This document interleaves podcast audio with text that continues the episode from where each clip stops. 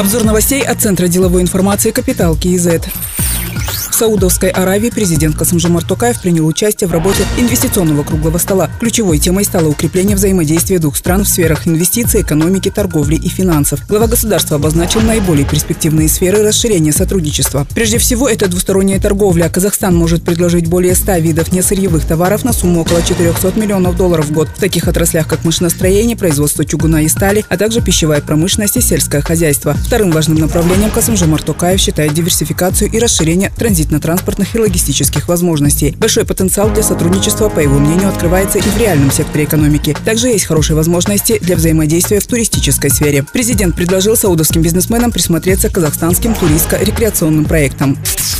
Сегодня Национальный банк должен объявить очередное решение по базовой ставке. Мнения аналитиков, опрошенных агентством «Интерфакс Казахстан» разделились. Одни ожидают повышения ставки до 14,25-15%. Другие считают, что для экономики Казахстана наилучшим решением было бы сохранить ставку на уровне 14%. Генеральный директор Дому Капитал Менеджмент Мурат Кастаев отмечает, что инфляция в Казахстане растет и уже достигла 14,5% в годовом выражении, а продовольственная инфляция и вовсе приблизилась к 20%. По его словам, повышение ставки в таких условиях условиях лишь косвенно повлияет на инфляцию и только слегка ее замедлит. Однако еще более высокая ставка начнет угнетать малый и средний бизнес, а значит и экономический рост. Заместитель директора филиала АКРА в МФЦА Жаннур Ашигали считает, что наиболее вероятный сценарий заключается в том, что монетарные власти сохранят нынешний уровень ставки.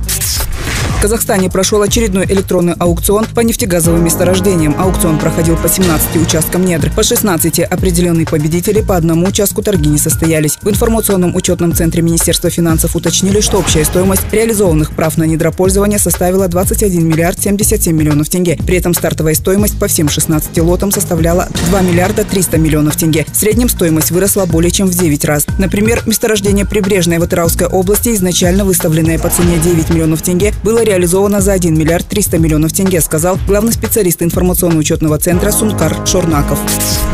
В Алматы в 2024 году планируют открыть завод по производству желатина. Об этом стало известно во время встречи заместителя Акима города Алишера Абдукадырова с инвестором из Турции Серташ Ахмед Левентом. Для завода в индустриальной зоне выделили участок площадью 4,5 гектаров. Инвестор планирует вложить в строительство порядка 9 миллиардов 800 миллионов тенге и создать в перспективе более 100 постоянных рабочих мест. Производственные мощности предприятия позволят выпускать более 7 тысяч тонн желатина стандарта халал ежегодно.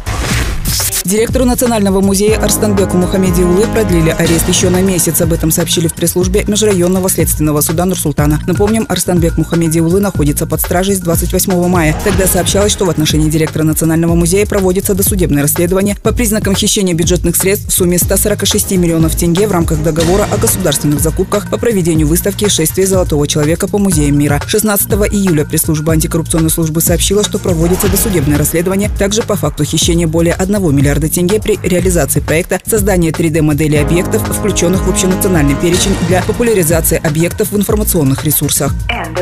Другие новости об экономике, финансах и бизнес-истории казахстанцев читайте на Капитал Киезет.